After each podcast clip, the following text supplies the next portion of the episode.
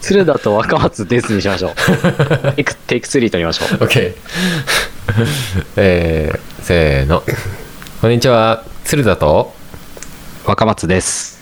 えー僕らがあのー新しくデザインプットというポッドキャストを始めることにしました、えーこのポッドキャストでは、デザインにまつわるいろんなトピックを取り上げて、えーまあ、雑談気味な感じでいろいろゆったりとはお話しできればと思っていますはい。第2回。始まりました はい。始まりましたね。第1回目は自己紹介をしたんですよね、そうですね。はい、あれからもう2週間ですか1。週間経ちました結構早かったですね。早かったね 全然準備する期間なかったわ、そうですね。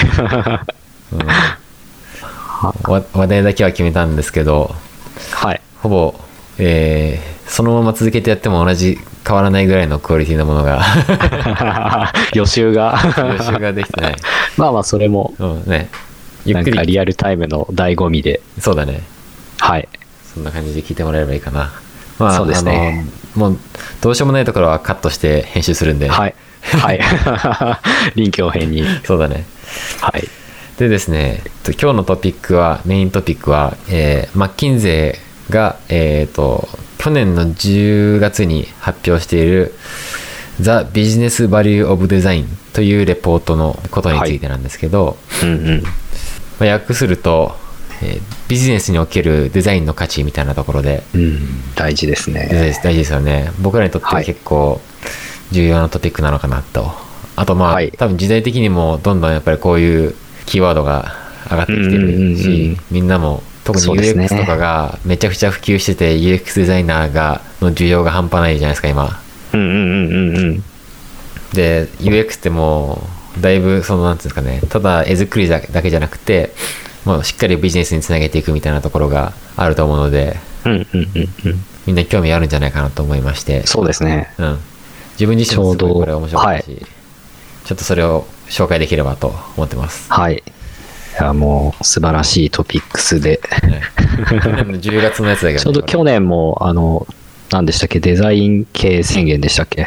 うん、はい、とかが結構話題にはなってたかなと思なっうていて、確かに。そのデザイン系だったり、まあビジネスのうんうん。結びつきみたいなところは、うまあ今かなりホットなキーワードじゃないかなと思うので、ん、そうだね。そこら辺は、はい、こうマッキンゼーというフィルターを通してちょっとお話しできればそうですね。いいんじゃないかなと。そうだね。じゃあ、いきますか。はい、そうですね。まあ、このレポートはどんなレポートなのかっていうと、マッキンゼーが5年間にわたって、えー300社の、えーまあ、上場企業の、えー財財務データとデザインアクションって呼んでるんですけどなんかそのデザインのクオリティ向上のために、えーしたアクションっていうものと、えーそのデザインのリーダーだったり偉い人たちその会社の偉い人たちにインタビューをした、えー結果を照らし合わせて、えーまあ、デザインとビジネスってどういう関係にあるのかみたいなところをはい。調査したっていうレポートになってます。で、結果として分かったことは、簡単に言うと、デザインの、えーチームが MDI というマッキンゼーが指定した4つの項目を全部満たしているところは、えービジネスの、えースコアも高いですっていう。えー特に、まあ、4つ全部満たしている会社は、業界の、えーベンチマーク、まあ多分平均値だと思うんですけど、そこから、えー約2倍ぐらいの、えースピードで成長ができているという、えーなるほど。2倍の成長ですか。そう。で、MDI の内訳は何なのかっていうところなんですけど、はい。まず一つ目が、アナリティカルリーダーシップ。えーこれはデザインを数値で見れてるか。はい。えーまあ、デザインっていうものをうんちゃんと売上とかコストとかと同じレベルで、えー数値化して、えー測っているかみたいなところです。うんうんうんうん。で2個目の項目がクロスファンクショナルタレントって書いてあるんですけどこれははい。多分チームの性質というか、えーチームメンバーがちゃんと,、えーと T 字型人材になっているかっていうのとあうんうんとその、えー、と分業されすぎずちゃんとみんな一丸となって協業できているのかみたいなところです。で、3つ目が Continuous Iteration って書いてあるのは、これは、えー、と繰り返しずっと改善をし続けているか、PDCA、はい。サイクルがずっと回ってるかみたいなところで、えーで4つ目が User Experience はい。これは、えーまあ、そのプロダクトの範囲範囲の中だけじゃなくてそのプロダクトを使うユーザーの、えー前後の体験も考慮して、えーサービスを設計できてるかみたいなところで、あのはい。まあ、デジタルの中だけじゃなくてフィジカルへのはい。もうブリッジして、うんうんうんうん。えーちゃんと考えられているかみたいなところです。でこれらが全部揃っているっていうことは結構レアなことですごい難しいんですが1個とか2つとか揃っている分にはあまりその成果としては変わってなくて売り上げとかただ4つ全部揃った途端に一気に売り上げとかその、えー、とこのマッキンゼーが指標にしているリターントゥシェアホルダーズ多分株主への配分みたいなっうんうんうんうんていうところが一気に上がっているので、えーまあ、4つ揃えることが大事ですよみたいなことが書いてあります。なるほど。はい。どれか欠けててもいけないと。そう、どれかかけてもいけない。一個ずつ見ていきますか？そうですね。まだ今、今な、今の段階でなんか気になることあります？うーん、まあそうですね。っていうか、4つ全部っていうところが結構ハードル高いかなっていう気がするのと、うんはい。あ、まあでも、その、数、4つのこの基準を満たしてるかっていう、この4つを設定したっていうところもちょっと興味深いかなと思いますね。ただまあ、あの、一つ一つはよく聞くような項目だと思うんですよね。パフォーマンスの数値化とか、うん。えっ、と、その、組織間の融合とか、うん。あと、サイクル回してるか、UX 考えてるかっていううんうん。うん4つの項目って結構最近、ここ数年は当たり前のように言われてきているワードなではあるんですけど、うんうん。まあその4つで、まあシンプルに切ってみた結果、やっぱ4つとも全部やってるっていうのがすごい大事っていう結果として出たっていうのが、すごいまあ興味があるというか、面白いなっていう、はい、感想ですかね。そうだね。うん、ただ難しいですよね。若松くんがいるチームって、はい、あのーまあ事業会社じゃないし、はい、代理店みたいなもんじゃん？まあ制作会社で、うんと、はいまあ住宅でやっていて、そうすると、なんかちょっと立場が違うのかなって感じはするんだけど、うんうんうんうん。まあそれでも、まあ無理やりこの4つの項目を当てはめるとしたら、はい、どこができててどこができてないっていう感じがする。難しいですね。まああの、結構プロジェクトとかによるかなと思うんですが、まあプロジェクト単位で言うと、うん。結構2番のそのクロスファン。クショナルタレント。みたいなところは、まあ部署間は縦割りではあるんですけど、うん。まあチームの結びつきが強いと、そこは超えてコミュニケーション取れたりするようなうんうんうん。環境はあるかなとは思うので、まあ、部分的にこの辺はできてたりするのかなと。なるほど。あとサイクルみたいのもある程度運用案件として案件が強固なものであればあるほど。サイクルは回ってるのかなっていう印象ですね。なるほどね。はい。で一方1と4、えっと、アナリティカルリーダーシップとユーザーエクスペリエンスっていうのは、うんまあ、特にデザインの数値化っていうところはかなり難しいかなと。うん。えっ、と、結構ビジネスベースだし、お金ベースだし、デザイナーもアサイン制で単価うん。売りで工数でみたいうんなところにどうパフォーマンス、デザインの品質みたいなところをパフォーマンス数値化していくかみたいなところは結構課題かなと思いますしまあエクスペリエンスについても落ちてくる案件とかによるので、うんそのトータルして考えてあげたいんですけど、まあうん。クライアントのサービスがそういかなかったり、割とまあプロモーション今回はとりあえず多く売りたいですとか、認知させたいですみたいになると、まあ、UX よりはそういう実際の数値もっとビジネスにコミットした数値が大事になるケースっていうのは散見されるかなと思うので、うん。まあ、パッと見だとそうですね、その2つはちょっと課題かなっていう感じがしますね。なるほどその今やってるずっとやってる案案件があるじゃんあ、はい。それのなんだろうそのせ先方はその事業事業主っていうかその事業会社のはいはい。はい。そこの会社のデザインチームみたいなところから発注が来てんの？いや、割とデザインチームよりは、うんプロモーションのチームとかに近いんですかね。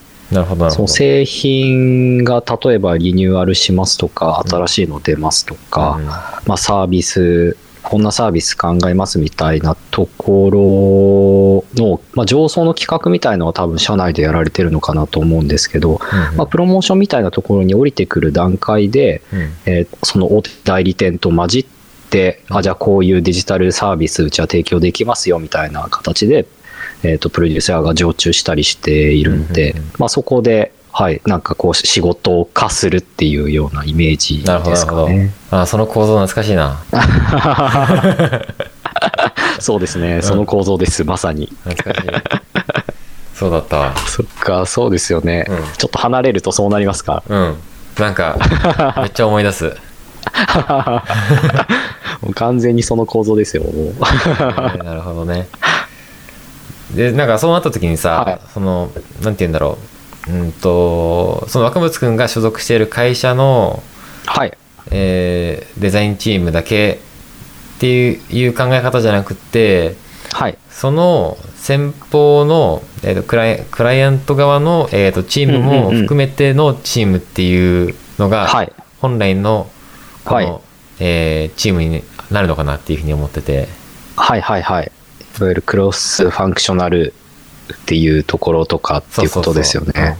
だから、えーっと今はそのある意味例えば若松君がいる会社が、えーっとビジュアルを作るっていうところだけをやってるとしたしたらはい。でもあのそのそのページを作るっていうアイデアを出した人がその上の階層にはいるじゃん何をすあの、まあ、キャンペーンを打つんだったらキャンペーンを打つっていうことを考えた人がいてでどんなキャンペーンをするかみたいなのを考えた人がいて、でえっ、とでそれをまあじゃあ実行するために、えーその会社にあの若松君の会社に頼もうみたいなはい。感じのことになってるとしたら、はい。えーまあ、作るところもデザインのチームだし考考えるところとかそのそそのそれを作るっていう決断に至った、えーリサーチをしているところもそのチームの一部だしみたいなこ。とになってくるから多分実は超膨大な。チームなのかなって思ったりまあそうですね。まあでもまさに、多分理想的な考え方はそのあたりで、うん多分、その大手のコンサルティングファームとかが目指すような、うん。いわゆるビジネスパートナーとかうんっていうことはそのあたりをイメージしているんじゃないかなとは思うんですが、まあ、結構そうですね。まあ下請けというか外注みたいなうん。感覚っていうのは、うん。まあ案件によってはかなり多いのかなと思っていて、うんうんまあ専門家にお願いしてますみたいな。うんうんうんってなると、やっぱりちょっと、そうですね。まあ一緒にこう専門家として寄り添ったりとか提案したりはするんですけど、うんうんまあうちのビジネスのことまではそんなに口出さなくていいからみたいな、あまあ手助けはしてくれたいけどみたいな、うんしてほしいけどみたいうんうんうな、んなんかそんな付き合い方には、そうですね。客観的に見てるとそう映るかなっていうところですかね。そうだよね。てか、やっぱさ、なんか、すごい思うんだけど、なんかや、ややっぱり、あの、ある程度分業にしないといけないなと思ってて、なんかじゃないと、何も決まんないし、うんうん何も終わんないじゃんっていう、うんうんうんうんうん全員が全員さ、その、はい。金を、あの、対等に言ってしまうと、絶対に収集つかなくなるし、うんうんうんうんうん。だから、あの、まあ、その、決定権を持ってる人っていうのが、まあ、必ずいて、で、はい。各フェーズ、フェーズというか、各エリアにそういう人がいて、まあ、その人たちがみんなの意見をまとめて、あとまあデータをまとめてみたいな感じで、それで決定していくみたいな感じの構造になってないといけないよね。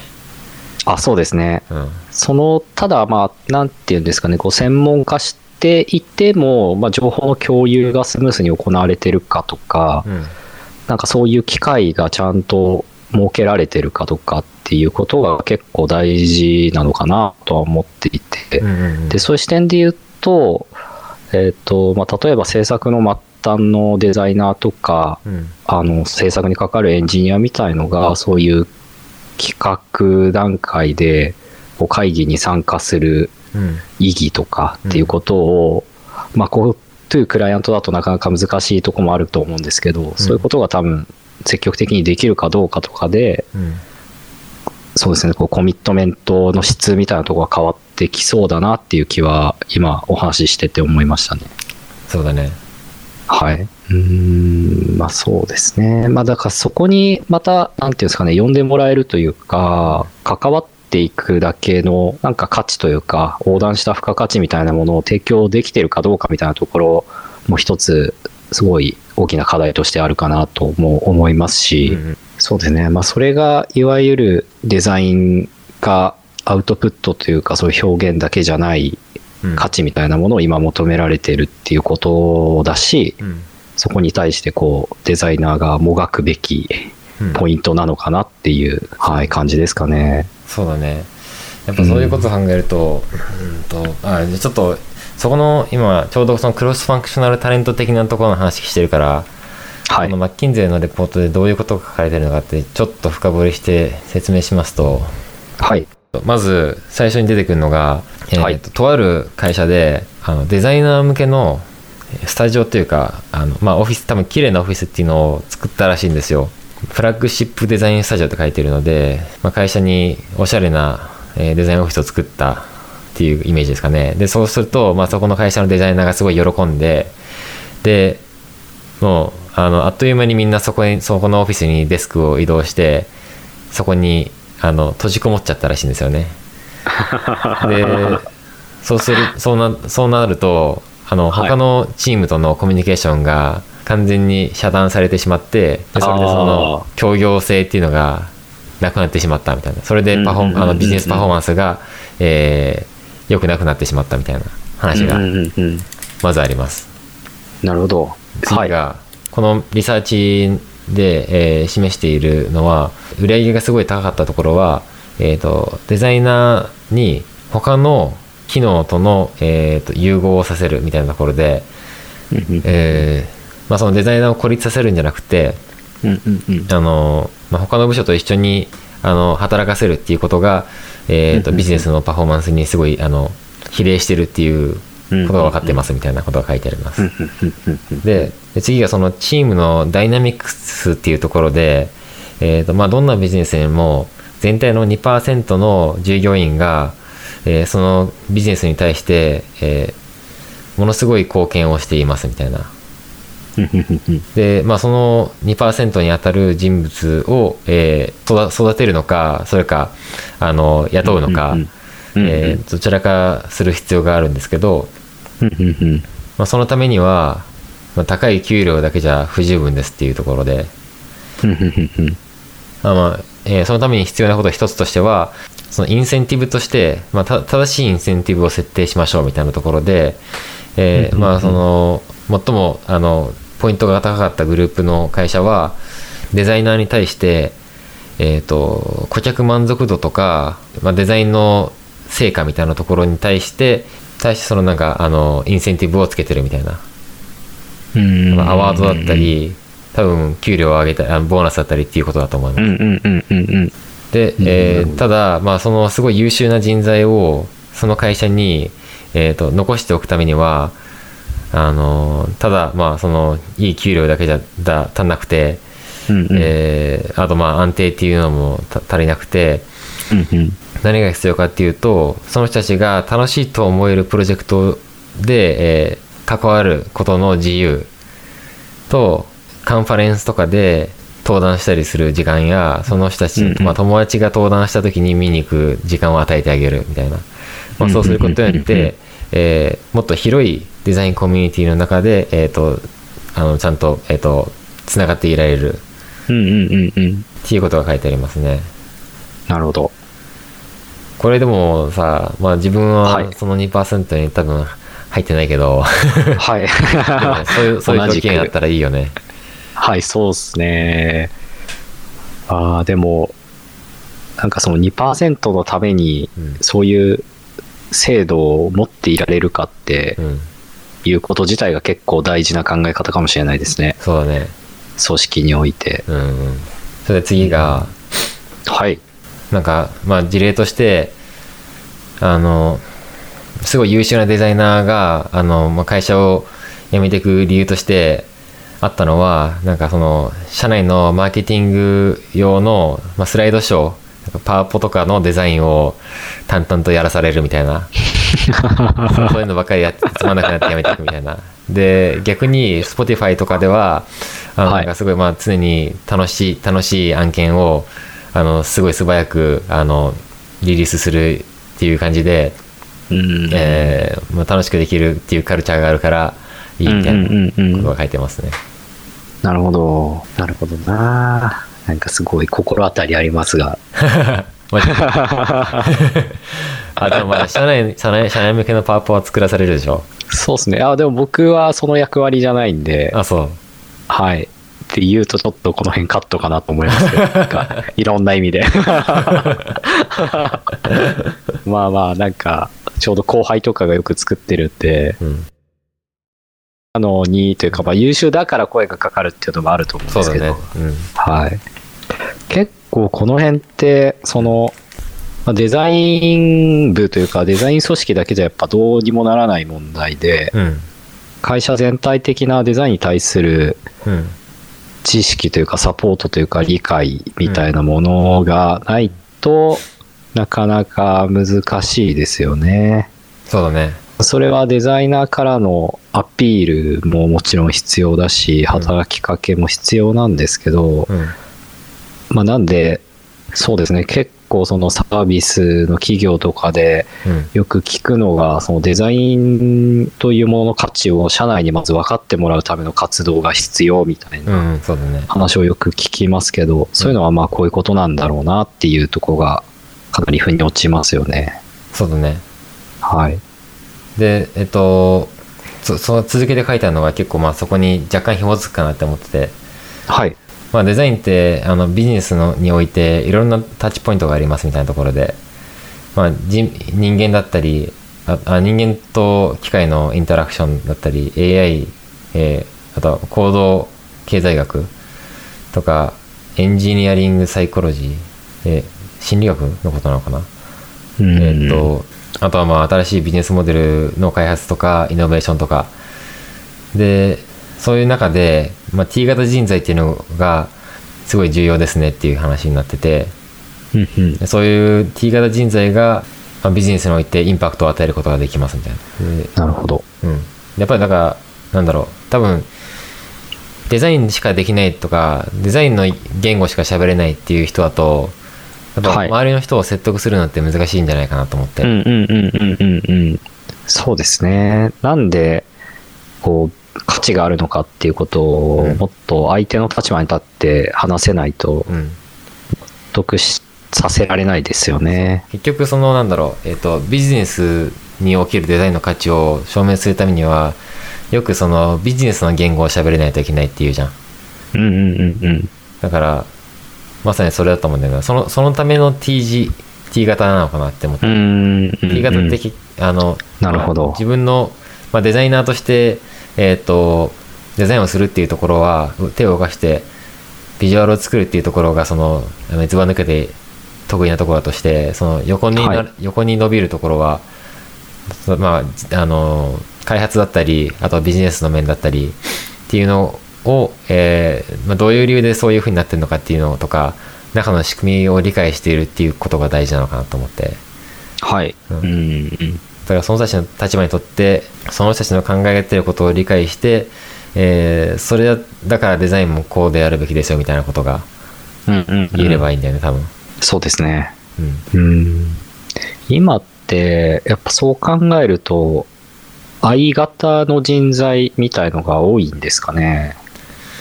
うん、なんか自分の周りにも相方がいっぱいいるなと思ああ、なるほど。う、うん、まあ確かにそうか。あとなんか、そ、はい。あのここういう言葉があるかわかんないけど L 型がお L 型もいっぱいいる L 型、うんお、どういうことですか？えっと T ってその両両サイドにさ伸びてるじゃんああ、最低2なるほど。個は絶対ある。るはずじゃん、他に、はい。でもなんか L 型は1個しかない感じデザインともう1なるほど。個なんか、うん。一本伸びてて、プラスもう一個ちょっとそう知ってるけど、みたいなフロ。ントエンドはできるけどみたいなああ、確かにそうかもしれないですね。そのコーディングもでできます、かじってますみたいなデザイナーは L 型みたいなイメージですかうね。んなんかそんな感じそそういうのはそういう人はいっぱいいると思うけど、うんうんうんうんうんうん。なんか本当はもっとそう T 型ってスタッはいフそれだけじゃなくて、うんうんうん。もっと幅広くいろいろ知っておかないといけないよね。そうですね。結構、なんかその、デザインってこう講義である分、うん。そのデザインっていう領域の中でもうん。I 型化したり L 型化する人ってすごい増えてるんじゃないかなっていう気もするんですよね。ああうんうんうん。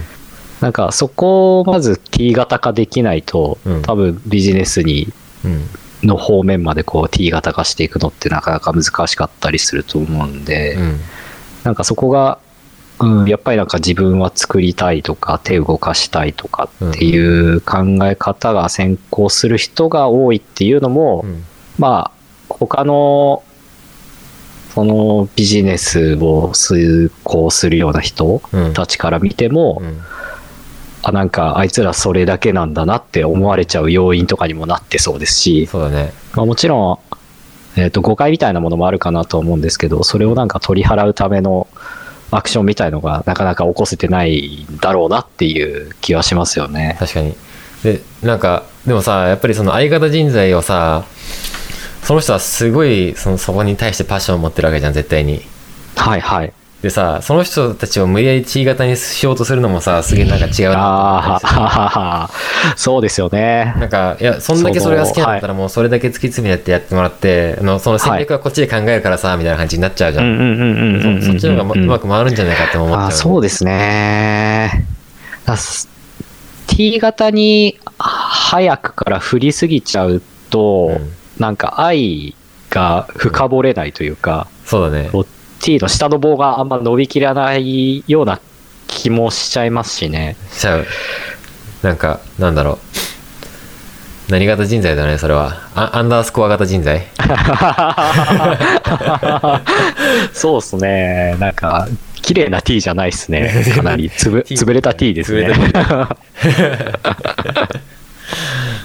ああ、面白いですね、うんそうですね。なんか私とか割と、どちらかっていうと、まず横に広いタイプだと思うんで、うんうんあのー今の仕事を通して、どちらかっていうと、その T の下の棒を伸ばす訓練をしたというか、まあ、それが実際、長い将来見て T の横棒なのかもしれないんですけど、今やってることあが。でもなんか、そういう逆に、うん、八方美人な感じな人っていうのは、なんかこれからの人材としては増えてくるんじゃないかなっていう気もするんですよね。確かに。うん。俺もめっちゃくちゃもうだいぶ超超浅く広くな感じの人だよ。ああ、どうなんですかね。その辺が実際求められてたりするんですかね。わかんない。どうなんだろうね。なんかもう気まぐれでうん。気まぐれでさその伸ばすところを変えちゃってる感じがするからそうですね。うんそうですよね。30代、30前半とか、まあ、20代後半ぐらいでちょっと違うことやろうみたいな若い人増えてきてると思いますしね。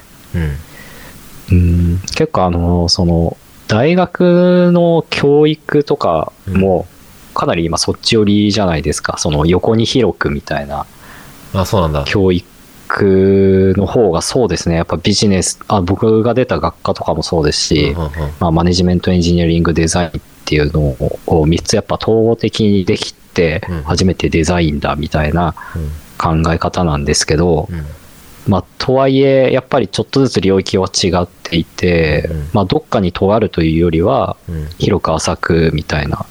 うん。だから新卒とかで今増えてきている傾向としては、うん。やっぱビジネスにまでデザイナーだけでもビジネスとかそういう割と根幹のところ、うん。まあ、企画とかもそうだと思いますけど、うん。なんかそういうところで物事を前段からしっかり考えたいみたいな人が増えてきてるかなとは思うんですけど、うんうん。まあ、実際でもそれってあのいわゆるこう企業におけるデザインっていうところと全然マッチしてなくて、うん。やっぱ企業レベルだとデザインって、えーっと、やっぱりこう表現ができてというか、うん。そのアウトプットの責任、プロクオリティ管理、うん。クリエイティブのクオリティ管理ができて、まずはデザイナー。で、そこからこう逆算してっていうような、こう仕組みしかないのに、そうじゃない若者が結構増えてきちゃってるかな、みたいなところはあって、そこのなんかこう、会社としてのキャパシティ、受け入れられるその許容スキルみたいなうん。ところと、その若手が目指してる理想とするようなうん。像みたいなところがかなりマッチしてないケースっていうのは多いかなっていう。はい。実際さそれはどうなんだろう？あのえっ、と本当にじゃあどどっちが正しいのかな？あの会社がのやり方として、やっぱりデザイナーなんだからまずちゃんと絵を作れないとダメだよねみたいなはいはい。やり方が正しいのかはい。それともいやう全全員上から考えるべきなんじゃないみたいな、うーん、いや、そこはう、ん個人的にはもう、なんか、どっちもどっちだと思いますね。っていうか、まあ、あの、その、会社の仕組み上、うんその、広い考え方を持ってる人を、新卒で例えばすぐ受け入れられないっていうのは、うんもうしょうがないと思うんですよね。なかなか。やっぱり、あなたはまず何ができるのみたいなところが大事だし、そこが社内でも、その自分というものを他人に売るための、なんか特徴になるじゃないですか。まあ確かになんかそれあっちなんだろう上からだと私は考えることができますみたいになってそんなの誰でもできるよになっちゃう。ってことかな。そうなんですよ。そうなんですよね。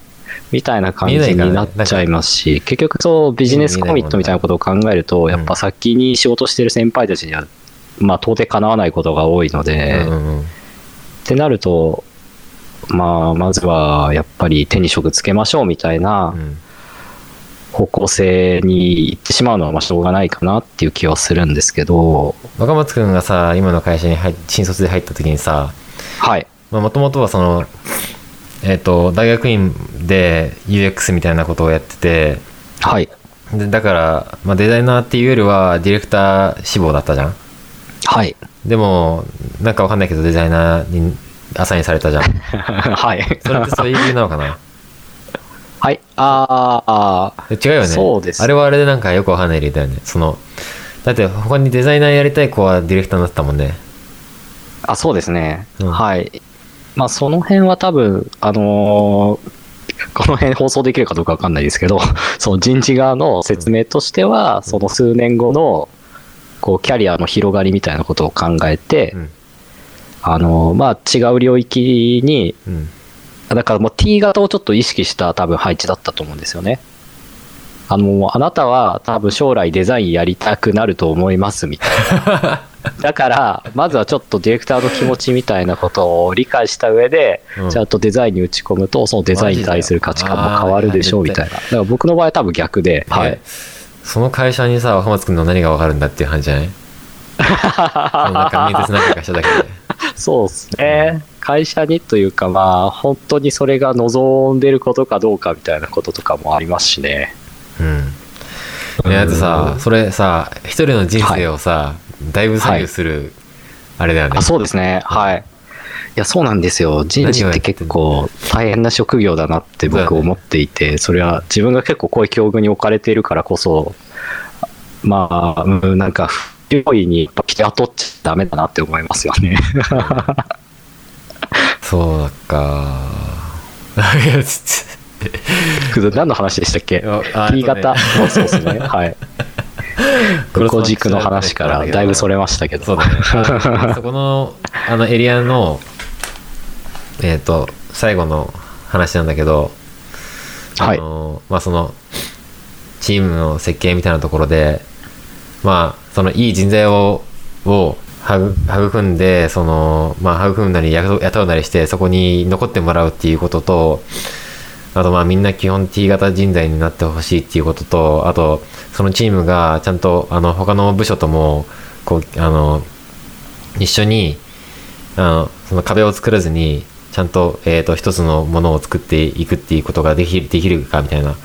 で、うん。そのためにはあの会社が、えーそこに投資する必要がありますって書いてあってはい。で、まあ、それはなんかもうデザインのソフトウェアだったりコミュニケーションのアプリだったりあとはまあディープなデータの分析だったりプロトタイププロトタイピングのテクノロジーだったり、えーまあ、そういうものであの、まあ、生産性を上げるっていうことが大事なんだけど、えーとそういう決算ができるのは結局その会社の上層部になるなるから上層部がデザインの価値を理解している必要がありますみたいなはい。話になってます。なるほど。はいまあ、まさにでもそうですね。なんかその T 型とかもそうなんですけど、そこら辺ってやっぱりその会社それぞれの T の字ってありそうな気もするんですよね。うんだからそこら辺を会社がどう定義して、うんうんなんかどうサポートしていくかというか、うんうん。まあどうブランディングしていくかというか、うん。みたいのはすごい大事だし、うん。まあ、そこの哲学みたいなものに合う合わないとかで結構多分社員のモチベーションが変わったりすると思うんですよね。うんうんだからなんかそういうところの設計もすごい大事なんだろうなっていうのは思いますようんね。そうだね。確かに。ちゃんとそこもなんだろう。ガイドしてあげる必要があるあるよね多分。はい、そうですじゃあその T ね。型になるためにはあなたは何と何と何を習得してくださいみたいな、でもなそれはそれでいいんだけどでもこ個人的にじゃあそれやられて嬉しいかって言ったらすげえ嫌だよね。ああ、そうなんですか？自分だけかもしれないけど。なんか人に指図されるのがすごいいや指図が嫌なんじゃなくてはい。目標設定をコントロールされるのがすごい嫌だああ、まあ確かにそうですでね。そそれがあのあの、うん自分がフリーランスになった最大の理由だと思う。会社の目標設定っていうのがすごい苦でうんうんうん。あでもこういやこういうこと言うとなんか会社員の人たちがネガティブ発想になってしまうからやめとくわはい。いや、いいんじゃないですか。フランスの意見として。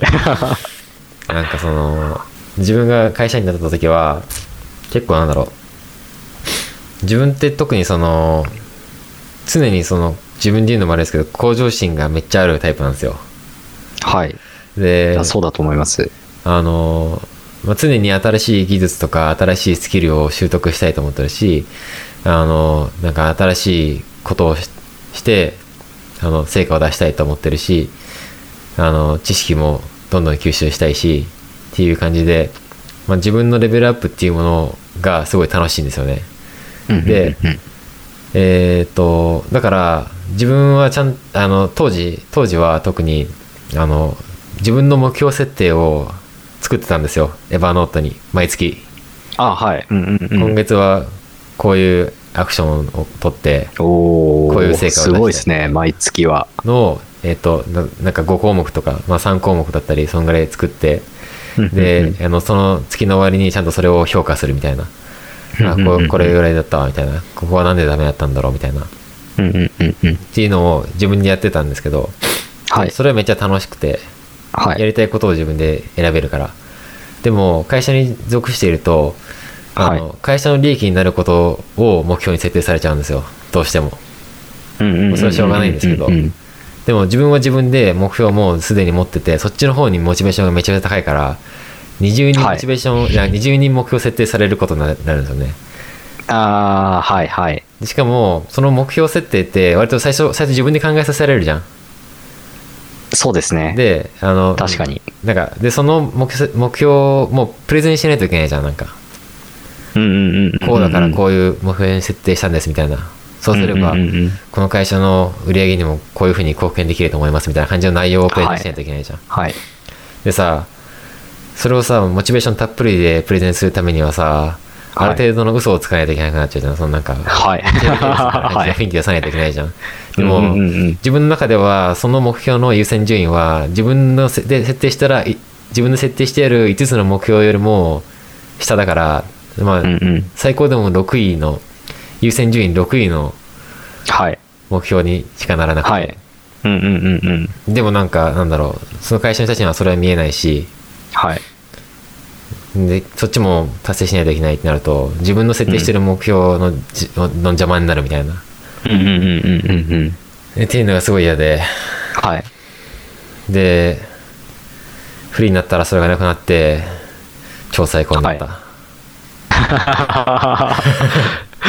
結果でも、うんそれは、やっぱりそう自分の目標を常に設定し続けてる方が、すごい、なんていうんですか、成長実感もあるし、うん。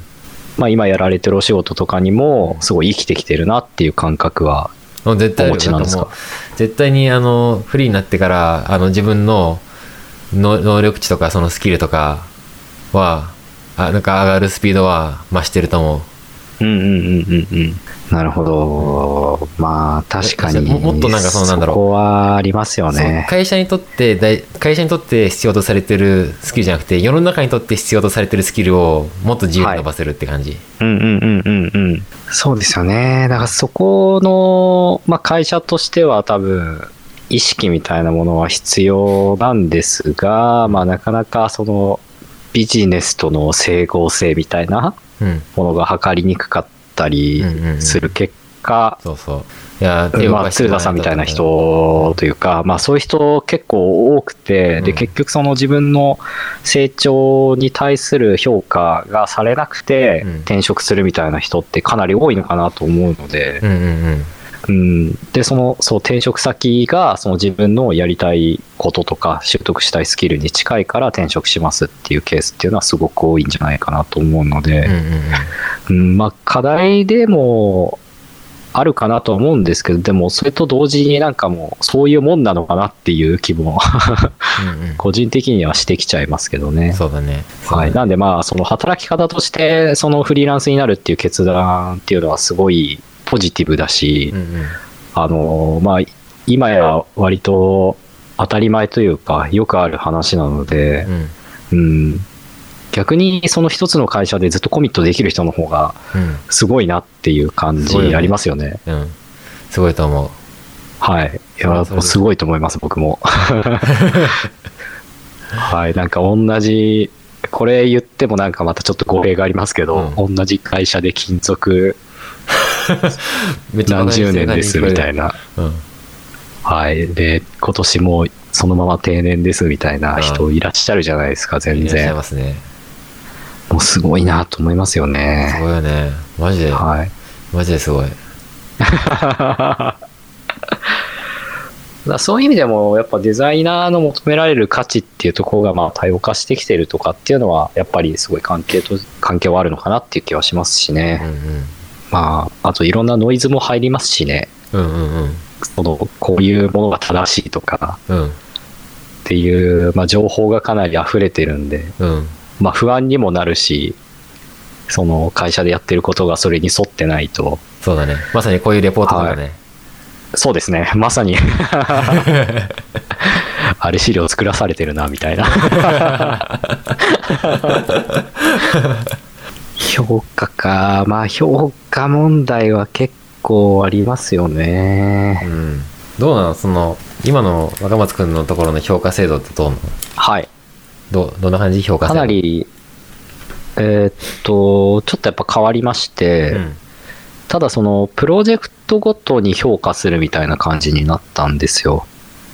でそのプロジェクトに対してそのデザイナーとしてうん。っていうまあ前提はあるんですけど、まあ、一応その一社員としてうん。どういう貢献をするかみたいなうん。ことを事前にすり合わせて、でそれに対しして、えっとプロジェクトリーダーみたいな人が、うん。あのジャッジするっていう形ですね。この人はこれだけ貢献してくれたみたいな。ななので割とこうデザイン今までは割とそのデザイン組織のマネージャーうん。とかがあの評価してたじゃないですか、うん。なんですけどこれからはあそういう人たちもキャリアアドバイザー的にもちろん評価に入ってきたりはするんですけど、うん。あのメインとなるようなところっていうのはそういうプロジェクトリーダーの、うん。えっと評価が結構大事だったりしてそのプロジェでそれもうん。割とその近くでこう見ててくれるプロジェクトリーダーの場合もいれば、うんそうじゃなくて意外と面識ないぞみたいな。それやばいじゃん。そう。はい、でそこら辺を あのデザイン部のマネージャーみたいなところがうん。間ちょっと入ってフォローするみたいな形ですかね。そういうことがあるのか。なるほどね。いやはい。代弁してくれるってこと？あ、そうですね。代弁したり。で、実際なんか、えっ、と、ちょっとまだ本当に今期からちょうど始まったところで、うん。僕もよく分かってないんですけど、うんあそうで実際にそれをそれぞれ一人一人うんその一応デザイン部にマネージャーみたいな人がいてそのマネージャーがうん集まってプレゼンし合うみたいな場があるらしいんですよ。何をプレゼンするの？あえっ、とそのこういこの部下は例えば、えっと僕の部マネージャーが、うんえっと僕はこういうことを今期頑張ったので例えば評価こう上げたいですみたいな。でまあ多分僕と同じようなキャリアレベルの人たちがこうジャッジされるようなあ討論会みたいなのがあって。ああ。その場に、うん。そうです。あのみんなこうマネージャーが集まって、うん。あの彼はこんなに他の人と比べていいことしたんだみたいなすごいことをしたんだみたいなことをなんかプレゼンしてうん。ででそこでジャッジされてさらに上のレイヤーで判断させされて、うん。ようやくな決断が下るみたいなちょっとややこしいんですけど。あったわ。それってあれだよね。なんかそのえっとこうグレードがあってさ。はい。グレード小刻みになっててその小刻みじゃない方の、えっと数字えっと何点何みたいな感じの数字のその、はい。最初の数字が変わるタイミングで起きるやつだよね。ああそうなんですね。あでもそうかもしれないですね。あでそうその辺の仕組みがちょっと、あの変わったんですよ。あ変わったんだ。はい。なので、まあ、今までよりも、まあ、シンプルに、うん。そう、今まで例えば2.2とかうん。3.2とかっていう、3.1から3.22みたいな感じでしたけど、ん。そこがもう普通に投資の番号になったんで、1から15区みたいな。あそうなんだ。はい。うん。なんで、まあ、その多分都度発生するような形になるんじゃないですかうんうんうんね。なるほどね。で、まあ、うん、やっぱさなんかなんだろう。まあこのマッキンゼーのレポートではその顧客満足度とかをその評価に用いるみたいな感じのイ はい。ンセンティブにするって書いてあったから、はい。それで言うとなんだろう。えーっとチーム内のマネージャーみたいな人から見てなんか頑張ってたよみたいな感じでいいのかねみたいな。最終的に顧客満足してるかどうか関係なくその人がやった分やればそれでいいのかなみたいなうんうんうんうんうん。ところあるけどでもはい。実際さ、まあ、その人からしてもさそこまでコントロールできねえしみたいな感じもあるしうん顧客満足度なんて、そうですね自分がどんだけあの絵作りきれいにしたからっつって上のコンセプトがダメでそこを口出しすんなって言われてんだったらできダメじゃんみたいななんかそんな、うんそこうんうんうんそこでうんさそうですね。っていう感じになるしはい。うん。逆になんか、あのコンセプトとかそのその辺がすごい洗練されててすごいいいプロジェクトででデザインはいまいちで超手抜きだったんだけど成果はすごい出たみたいな感じの時も顧客満足度とかをメトリックにしちゃうとあれだよね。なんか大して頑張ってない人がめっちゃボーナスもらえるみたいなことになっちゃうよね。そうですね。あそこら辺を客観的に測る指標みたいなうんものって、どうされてるんですかね？このマッキンゼで書いてあるような。ね、まあこれはもしかしたらな、そのまあ上層部の人たちだけの話なのかもしれないね、顧客満足度とか。ああ、うん。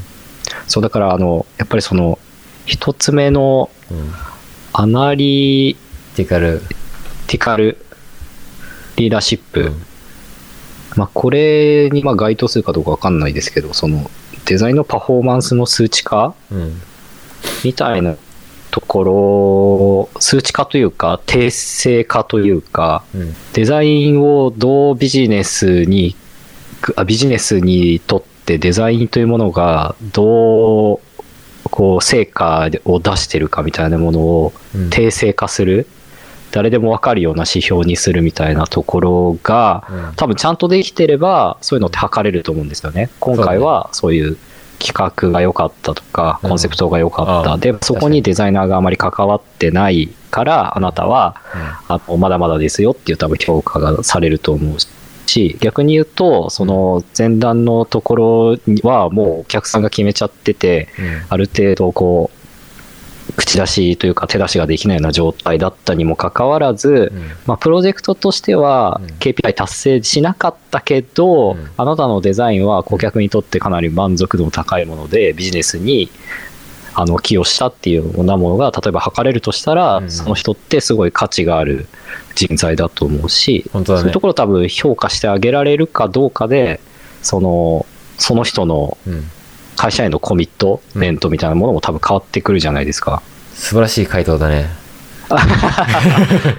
いやいや、めっちゃそそこがでも、すごい僕はピンとこないんですよね。ビジネスにデザインってどうコミットメントするのかみたいな。うん。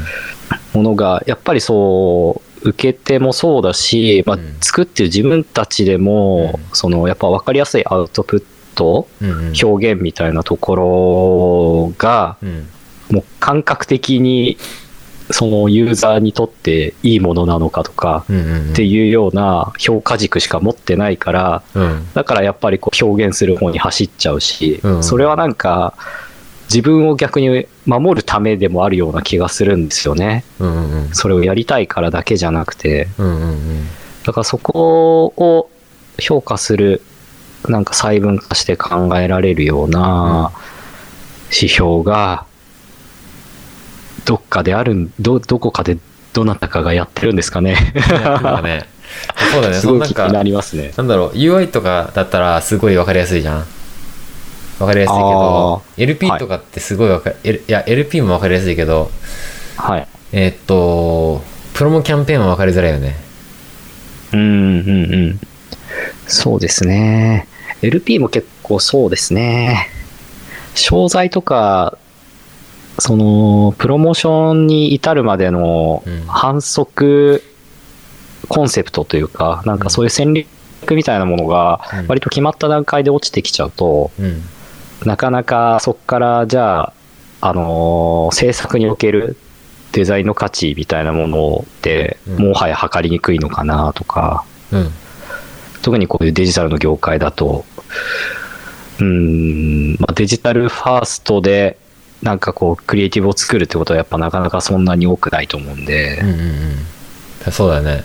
うーん、えそれはねなんかそのまあ、はい。クリエイティブやるとしてももうあの割と与えられた素材があってはいはい、そうですね。そういうのが圧倒的に多いですね。ね。だからまあそのその与えられたものの中でそのちゃんと一貫性を持たない保たないといけないしまあ、はい。その中その素材を使ってきれいにレイアウトをそのスタイルに合わせてやるっていうことをやっただけだよみたいなそうですね。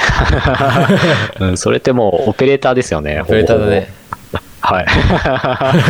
まあもちろんそこからプラスしてのこうクリエイティブみたいなものはもちろん必要だし、うん皆さんやってるとは思うんですけど、うんまあ割とでも制作ってそこにとどまるケースが多いのかなっていう気がしますよね。そうだねまあうん、本当例えば、まあ、お結構若松君がやったやつは大手だからさもう超大手の案件をやってるからさ、もうそういうそういうやつだともう基本的にあのうん大きな代理店がさ大体方針を決め決めてくれててうんうんうんっていうことになっちゃうからあれだよね、うんうんうん。なかなかそこまでコントロールできかないよね。そうなんですよね。しかも本当に大手すぎると、うん。その PR 戦略とかも結構うん。単発なんで、あー。ブレブレなんで、うあの急に違うなんか企業さんとタイアップしたりとか、うん。あまあ今クリスマスだからちょっとクリスマス向けになんか打とっかとか。そういう感じになってきちゃうとまあそれはそれでなんか面白いんですけど、うんうん。うん、まあ UX ってなんだろうな、みたいな 感じのことは思ったりしますけどね。なるほどねこれユーザー見えてんのかな、みたいな。うんうんうんどうなんだねそそそういうそういう単発のあの企画にも結構がっつりあのやっぱり分析を入れてるんだよねどうですかね。まあでも結局売り上げにつながったかどうかとかっていうところが多分、すごい、今の案件は多分大事で、うんそうですね。まあブランディングとかもまあ毎年結構セレブリティとかコロコロ変わりますし、パッケージもコロコロ変わるじゃないですか。うん。で、同じ例えば飲料だとしてもうん、ちょっと違った味のものがうん。次々出たりとか、うんうんなので、その辺は、割と自由というか、逆にフレキシブルに変えないと、同じものを売り続けられないんじゃないかなっていう特性も多分持ってるんで、うんうんうんうんだからそこら辺が、まあ、特に今回の考え方とは合致しないかなっていう。なるほどねあでも一方で、こういう政策って絶対、あの、先ほど、あの、これ事前打ち合わせの時でしたっけ？なんかおっしゃってたように、うん。その制作部門って必要じゃないですか。うん。最終アウトプットをちゃんとこだわり持ってうん。作るっていう舞台って絶対必要なので、まあ、そうですね。そこを、まあ会社として、こう、うまく分業化してやっていくのか、うん。それとも、まあ同じレールで、うん。違うケーパビリティも T 型的に持たせつつ、うん。デザイナーとして活躍してもらうのかっていうところもうん。ちょっと一個考えなきゃいけないポイントかなと思いますね。そうだね。やっぱそういうななんか案件の規模が大きくなってくるとやっぱりその多少の分業性が必要になってくるのかな。なんか、えっと、そうそうさっき事前打ち合わせの時に話したのは、えっと、本当は今日、マッキンゼーのレポートに加えて、インビジョンのあの出してるレポートも合わせてやろうかと思ったんだけど、なんかもう普通にマッキンゼーのだけでも、まだ、てか多分全部カバーできないぐらいになっちゃってるから、そうですね。またまたの機会にしようと思思うんですが、えっと、まあ、その、なんだろう、インビジョンの方で特にその出てたのが、ちょっと内容はすごいマッキンゼーの方とに似てて、えっと、まあ、最終的にその、えーマッキンゼーは4レベルに分けてる中、インビジョンは5段階で分けてて、えっと、まあ、一番上のレイヤーは、えっと、結構まあ似たような項目が全部揃ってる、えっと、さっき言った、マッキンゼーの MDI スコアと同じような感じの項目が全部揃ってますよみたいな。で逆に最下位は、えっと1個しか揃ってないみたいな絵作りですみたいな、はい。で絵作りをそのピクセルをチクチクずっとやってそこにこだわりまくってるみたいな感じのことを書いてて、いやでもそれってめっちゃ大大事じゃないみたいな風に僕は思思ってるんですよね。で、えっとどんだけこんあのまあ確かに上の上層部の方が大事だとは思うんですけどその一番最あの末端のところなんかユーザーにふの目に触れるところとか手に触れるところが手抜かれてるとそれはそれで結構良くない体験になるはずで、でそこを絶対手に抜いちゃいけないと思ってて。そそこのクオリティを維持したまま上も上と上から下までこう一本の線でちゃんとつなげつなげるみたいなところが大事なのかなと思って。でだからなんだろう。少人数でやるのはでき可能なのかなっていうのが確かにそうです少人数のね。話もそのインビジョンの方に書いてあってちょっとこの辺はもう次次週とかあの再来週ああ、そうですね。最終話せばいいかなんか、はいインビジョンの方にはまあなんかお人数が多ければいいってもんじゃねえみたいなことが書いてあって。実際そのそうですね。あのなんだっけあのすごい、まあ、成熟度の高いデザインチームの平均人数は何人だったか忘れたけどそんなにおそんなに大人数じゃなくて逆にそのレベル4とか3のところがめちゃくちゃ人数多いみたいなっうんうんうんうん。ていうのがあってでもなみたいなうんうんうんうんなるほど。確かに。だって絶対なんかそう若松くんがやってる案件規模になると、もう今でも人足りてないでしょだってはい。で欲しいです。欲しいよねでなんか今かかってるメンバーってさはい。何十人ぐらいだろうって感じでしょなんかえでそのなんかその戦略まで考えてる人まで含めると多分絶対100人は普通に超えるじゃん。ああ、あと、クライアントを含めてってことですか？そうそう。ですね。もう、そんくらい、まあ、いるんですかね。まあ、結構多いと思いますね。会社の社内では何人ぐらいなのその案件に？えーっと、まあみんなが全く同じ案件やってるわけじゃないですけど、うん。まあ、企業と対峙してる人数で言うと、うん何人ですかね。まあ、30人とか40人とかいるんじゃないですかね。ででさしかも絶対そこだけじゃないでしょ使ってんのってはい。そうですね。はい。あの、大手2社代理店さんうんだったり、あの、たまに客先に行くときには、そのクライアント側の担当者も、こんな人いるのっていう感じになるときあるんで、会議室が。でしかもそれはなんか一つの、うん。その、その担当してる企業さんの一つの製品うん。の担当者だけで結構いたりするんで、うん。おっと、みたいな感じになるときありますね。ってなるとなんかさじゃあなんだろう。そのデータの通りだとしたら大企業案件は無理じゃんみたいななるなるじゃん。そうですね。うん。確かに。まあ、うん、だそこの中で、どうなんですかね、こう企業レベルというか、企業規模で言うと、例えば、チームとして補完し合うような人材を配置してたりすると、うんうん。割と下に近づくんですかね、そう、高次なレベルに。えもう一回もう一回。あ、えっ、と、その、みんなが、あの、ひ表現ばっかり、そう、ピクセルばっかりいじってるのに特化してるから、うん。なんか、レベルが低い状態になっちゃうのかなと思ってて、うんうんうん。でチームとして補完し合えるような人材を揃えてれば、うん。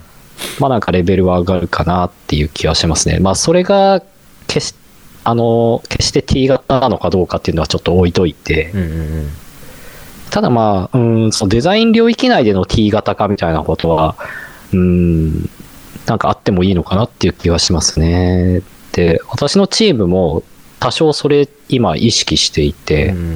やっぱり、えっ、と、まあ、中途で入ってこられた、あの、ゴリゴリ制作で綺麗なものを作れる方は、やっぱりそういう表現のところっていうのもなりわいとしていただいて、うん。どちらかというと私はこう、アプリケーションの UI とか UX みたいなのが、案件があるときに、ちょっとやってみない主体的にみたいな話になったりとか、うんあと動画が得意な人とかもいるんで、そういうソーシャルの動画を作ったりとかっていうタイミングではそういう人にお願いしてっていう感じにすると、あのーまあ、うまくコミュニケーションを取りながら案件が、はい、あのいいレベル感で回ったりはするんで、うんなんかそういうことをなんか意識するだけでもちょっと変わるのかなっていう、はい、気はしますけどね。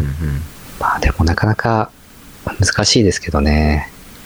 そういう案件が作れるかどうかっていう話とかもそうですし、案件の性質上、そういうないろんなケーパビリティが必要かっていう話もそうですし。う、んうん。うん、そう、そうですね。そうなってくると、やっぱり会社全体的ななんか話になってくるんで、経営陣のデザイン理解みたいな話になってきちゃいますね。うん。そうだね、うん、難しい。まあでもなんかいや絶対まあなんだかんだでそうなんだろう。うんと俺の予想だとし予想としてはその企業の中の社内えーっと制作チームみたいなところ制作っていうか戦略チームみたいなところはだいぶ成熟度は高いんじゃないかな本当はああ、そうかもしれないですね。うん、多分まあ、あまりにも特化してるだけで、あ うん。はい。まあ、あとは、このあてか、私の会社の話ばっかりしてて、うん。その、こっちの話。鶴田さん側の話もちょっとお聞きしたいなっていう気はするんですよね。えっとね、まあ、僕がい言ってる事業会社の話ですよあ、そうです、そうです。OK まあその事業会社はどこかっていうのはふ伏せますが自分が携わってる案件のチームで言うとそうですね。まずアナリティカルリーダーシップは相当できていると思います。多分びっくりするぐらいできてると思いますこれはあのえっと超得意分野な気がします。これがこれがもうズバ抜けてできてるっていう感じのイメージ。でえっ、とクロスファンクショナルタレントはもう一歩って感じですかね。えっ、と結構なんだろう。うんその職域間でのやり取りはそれなりにあるもののやっぱ共有されてない情報とかっていうのが多々あったりしたりキャッチアップできてなかったりっていうのがあったりするので、で、えっと、物理的な席の位置とかも結構離れてたりするんですよ。うーん。そこがもうもっと近かったらやりやすいのになって思ったりでなんかあの前のさあ岡本君の会社の時はえっ、とその案件の人たちがそのプロプロデューサーから PM からデザイナーからフロントエンドからバックエンドまで全部同じ同じフロアの同じ塊にの席にいたじゃないですか。はい。でそうそういう時ってめちゃくちゃ便利でなんかその席立たなくても大きい声出せばあの人呼べるしうんうんうんうん。あれ何で何でしたっけ？みたいな感じのこうでしたっけ？みたいな感じの話とかあってちょっと立ち上がって「おーい」みたいな感じで言えばはい。すぐ会話できたじゃないですか、でなんかそういう直接なコミュニケーションとかあとあのーそういうのができるっていうのとあとあの例えば僕と若松君が隣の席だった時にそこの会話があのえっ、と頑張ればフロントエンドの人からでも聞こえるみたいなっていうのってうんあの、うん。うんなんか途中でそのフロントエンドの人が「えちょっと待ってください」みたいな感じになったりするじゃん。そこその風にされると困っちゃうんですけど、みたいな感じのやり取りがそこで発発生できたらすごいそのなんかあの効率げ結構効率良かったなと思ってて。で今のその自分があの行ってるところはそういうそういうあの部署ごとで結構エリアが分かれちゃってて。でうん。また声とか聞こえないんですよ。聞こえないうし、ん。自分に関しては半分リモートだしみたいなところで、ああ、はい。うん、あのーももっとあのよくできそうだなっていうふうには思いますそこはで、うんえーっといい人材がいるかどうかに対してはいい人材は揃ってると思いますねはい。なるほど。だいぶあの超優秀な人たちがいっぱいいる印象ですねでコンティニュースイタレーションも得意分野でもう AB テストの嵐ですからやっぱりそうなんですね。AB テストの嵐なんです AB テねス。トの嵐ですね今30件あるらえあのなんか出てますねおおマジっすか？はいへえ。でユーザーその辺がちょっと私みたいな業界にいるとうんうん疎いんで、そうだね多分事業会社が側の人たちからするとまあそんなもんでしょって思うかもしれないんですけど。今いや30は多いんじゃないかな30は多いと思うびっくりしそうですよね。もう少しなんか戦略的に絞れなかったかとか思っちゃいますけど。いやでも多分あのぶつからないようにできてると思うちゃんとああ、そうなんですね。すごい。そこはすごい、へあのあのー精度が高いと思ってて。でユーザーエクスペリエンスのところはうんとあのーまあ、プロダクトとプロモがそこまで連携できてないなっていうのはあります、ああ、それはそのデザイン部門がうん。担う、その、なんていうんですか、その、プロモーションうん、を同じ社内のデザイナーがやってないとか、そうそうそうそう。あえっと一応アートディレクターはその社内の人なんですけどはい。えーっとやっぱりその例えば CM とかそっち側のプロモとかは、やっぱその大手代理店とか、えとそういうのが得意な制作会社に、えーっと外注する感じになってるので、はい。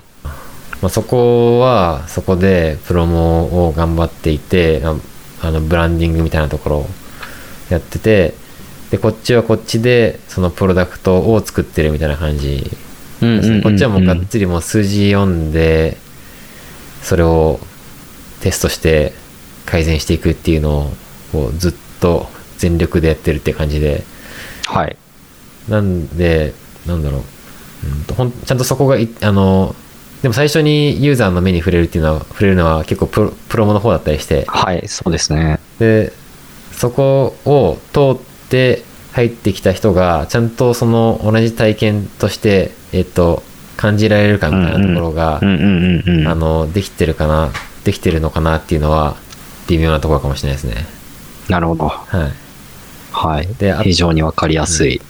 あとは、その、まあ、ここの、まあ、近所のレポートで書かれたのは、そのフィジカルとデジタルの、えっ、と、境界線をと取っ払って UX を考えられてるかみたいなところとか、まあ、そのユーザーのこのサービスを使った後の話とか、その前の話とかっていうところはどうなのかみたいなところも、えっ、と、もしかしたらやってんのかもしれないですけど、自分の把握してる範囲ではあんまりあのそこまではタッチできてないかなっていう感じがしてて。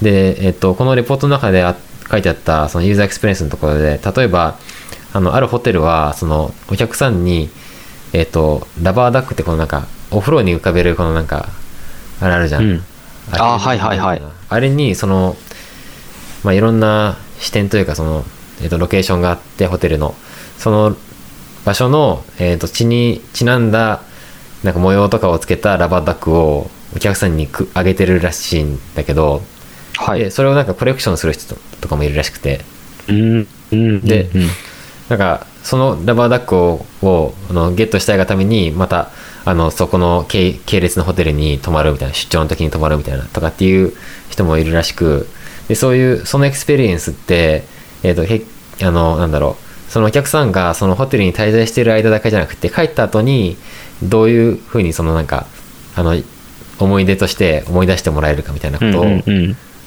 えー考慮してそういうアイデアが生まれてくるわけじゃん。でそれってだからそこまでちゃんとあのほ泊まその滞在中以外の、えー体験まで含めて考えられてるかみたいなところがあのうまくそのできてるなっていうふうに思ったんだけどうんうんうん。まあ自分が携わってるこの案件でじゃあそのサービス使い終わった後のところまで考えられてるかっていうとどうかな？なんかそれに対する施策ってなかったかなっていう感じでちょっと考えちゃうんですね。うん、そその前もそう確そのあの使う前とかも、うんうん。使う前はプロプロモにも触れる前ですよ触れる前とかなんかあんのかなっていう感じでうんうんうんうん。なんかできそうだけどやってんのかなっていう感じですね。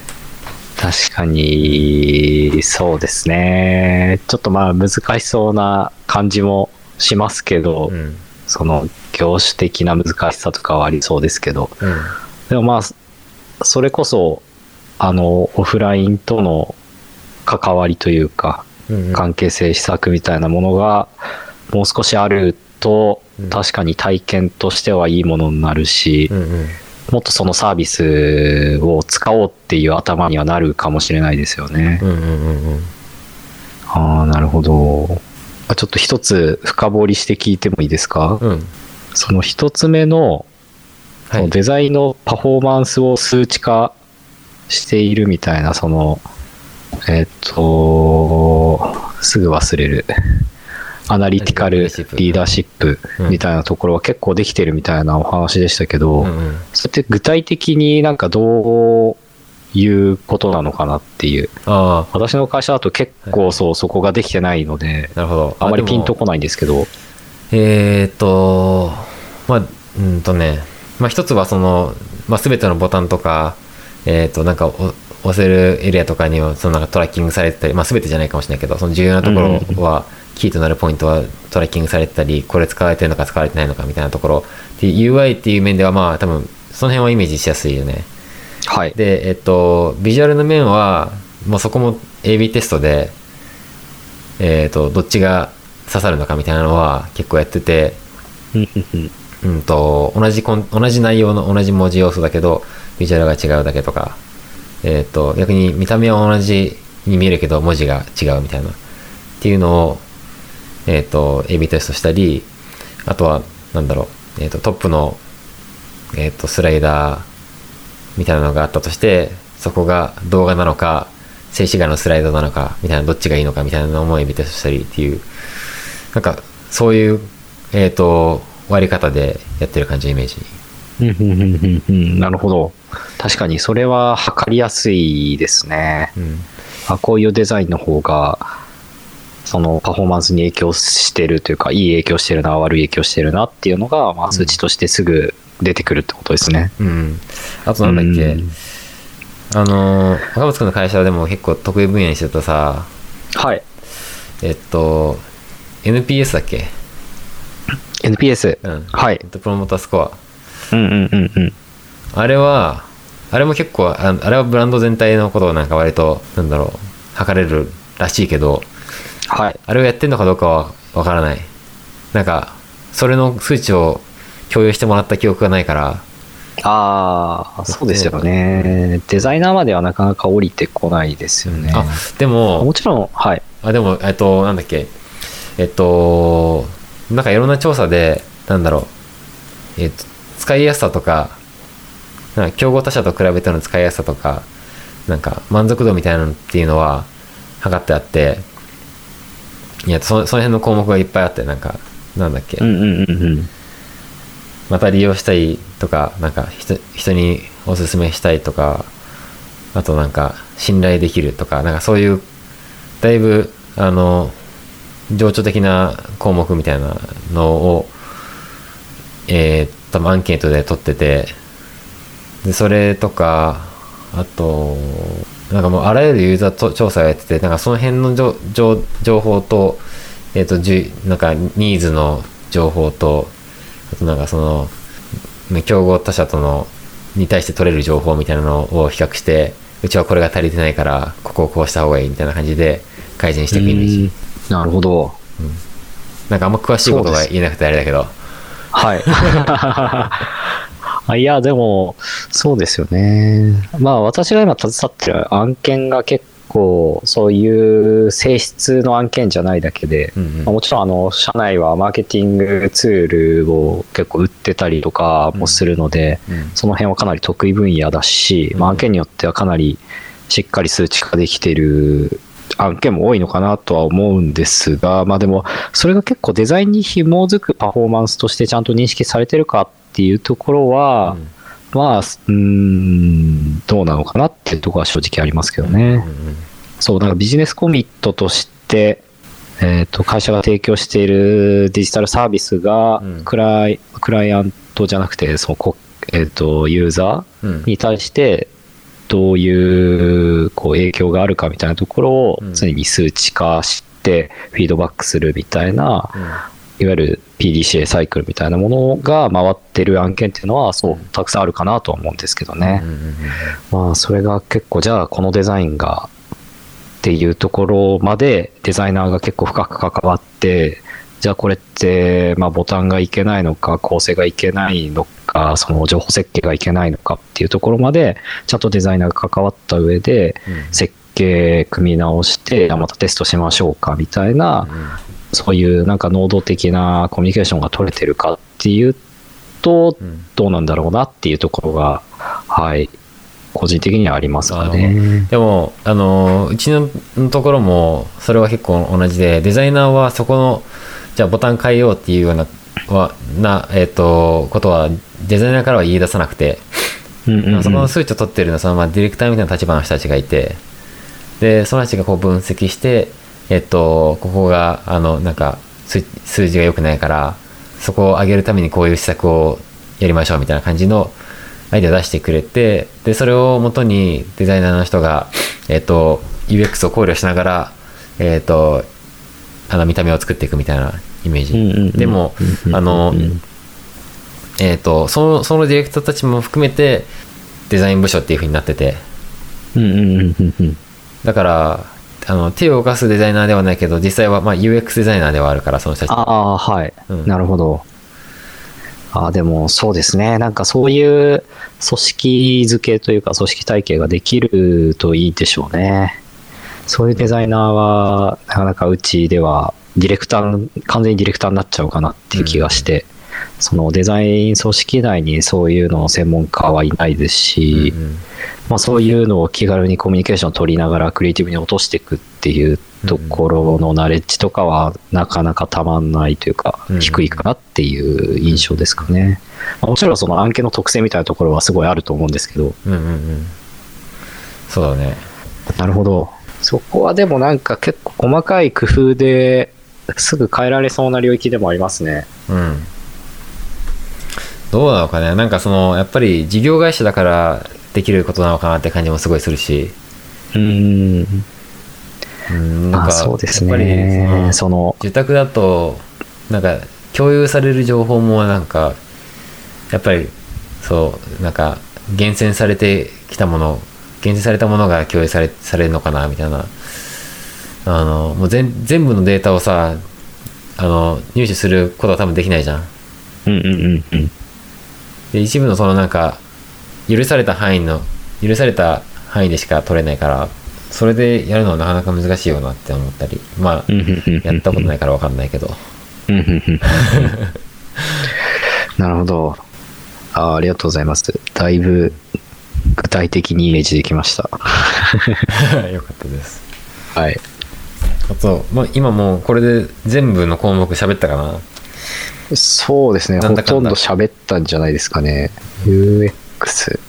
UX はさっきちょっと話したよねはい。でコンティニュアスでまあ PDCA はあんまり特にないうーん、そうですね。話すべきこと、まあ、あの、多分事業会社かそうじゃないかで、うん若干違うかなと思うのは、そのサイクルの、なんていうんですか、ラピッドさというか、うん。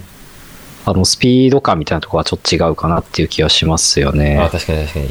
その、対象とするサイクル、サイクルの対象となるうん。コンテンツみたいなものうん。のうん。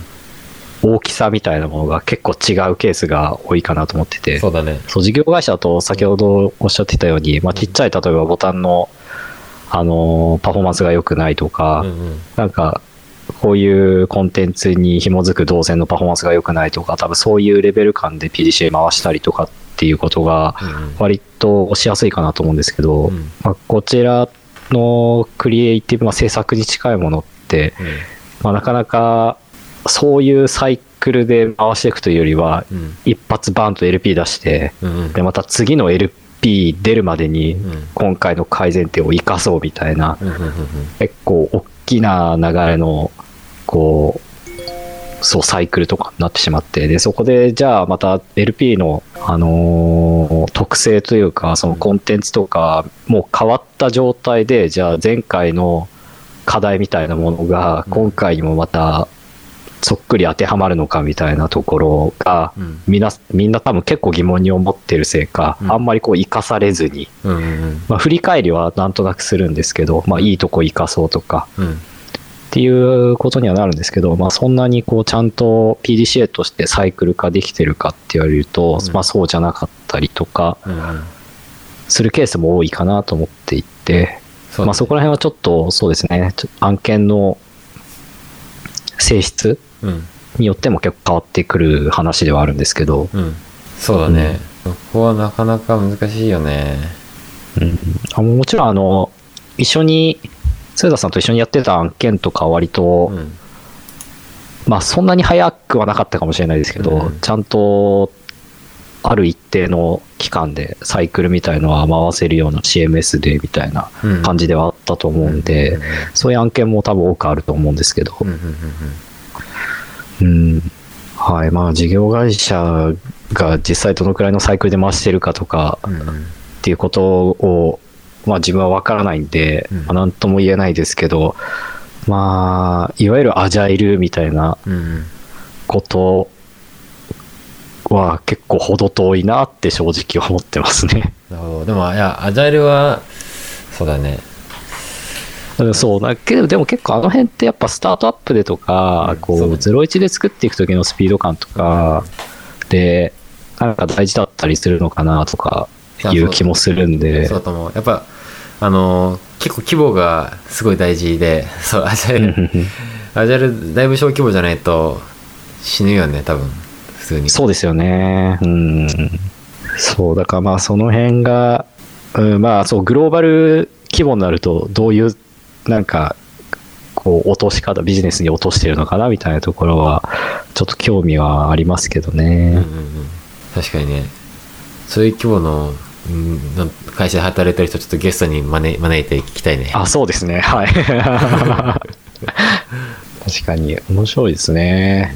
でじゃあこのあの最後にねこのなんだっけマッキンゼーのレポートの結論みたいなところあ、はい。っていうと僕最初の方に言ったかもしれないけど、まあ、MDI 多くの会社はこの MDI 項目の2つぐらいはあの取り入れてることができあまああの達成っていうかそのちゃんとできてることが多いけど4つできてるケースはなかなかなくてでもその4つできている時に初めてそのものすごい成長が、えー成果として出出てきますみたいな。出てきてるっていうことが分かりましたみたいな。であのーまあその4つのあの点を、まあ、デザインのパフォーマンスを数値化して、えーいくことと、えー会社の文化としてユーザーファーストを、えー掲げるっていうこととみんなで T 字型の人材になって、えー、と全員が U- UX に責任を持ちましょうみたいな感じのことと,、えー、と素早く PDCA サイクル回していきましょうみたいなずっと。それは、えー、と最初だけでもなく最後だけでもなくあリリース直後だけでもなくずっとやり続けるもんですみたいな。感じで、えっ、と、で、まあ、全部できてない、えー会社はどうやってステップアップすればいいのかみたいなアドバイスが書いてあって、はい。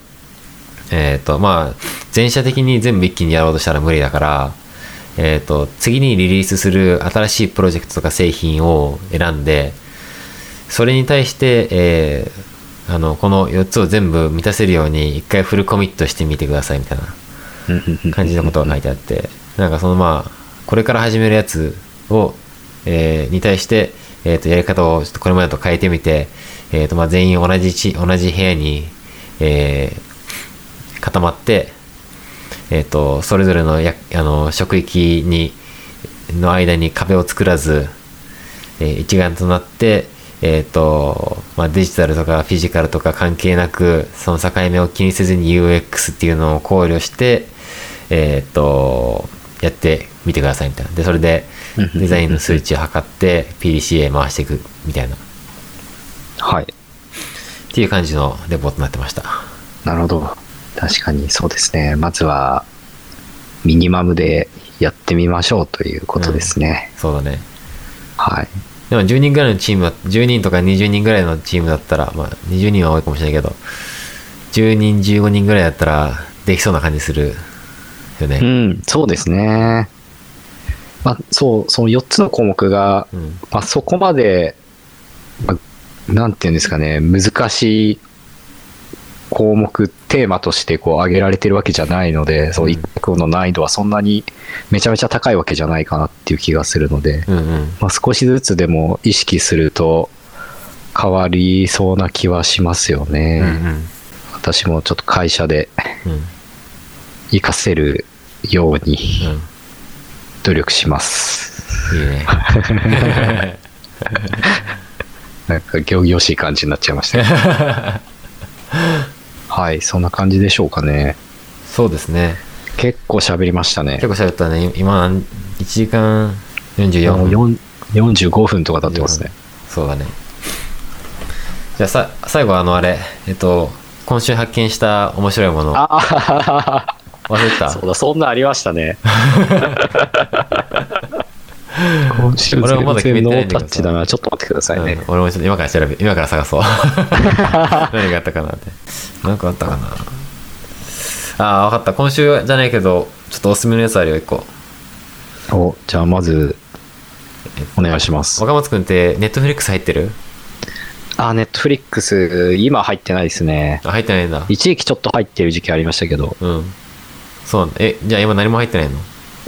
今はそうですね、もうちょっと時間が、見る時間がなくて、うん抜けちゃいました。あ、そっかそっか。まあそうだよね。はい。忙しいもんな。いやいやいや、時間は作るもんなんで、い違うことに時間使っちゃうんですよね。ネットフリックス見る時間を。や、その方が読んだりとか、なんかいいと思うそういう時間に最近当てることが多くて。え、何にやってる？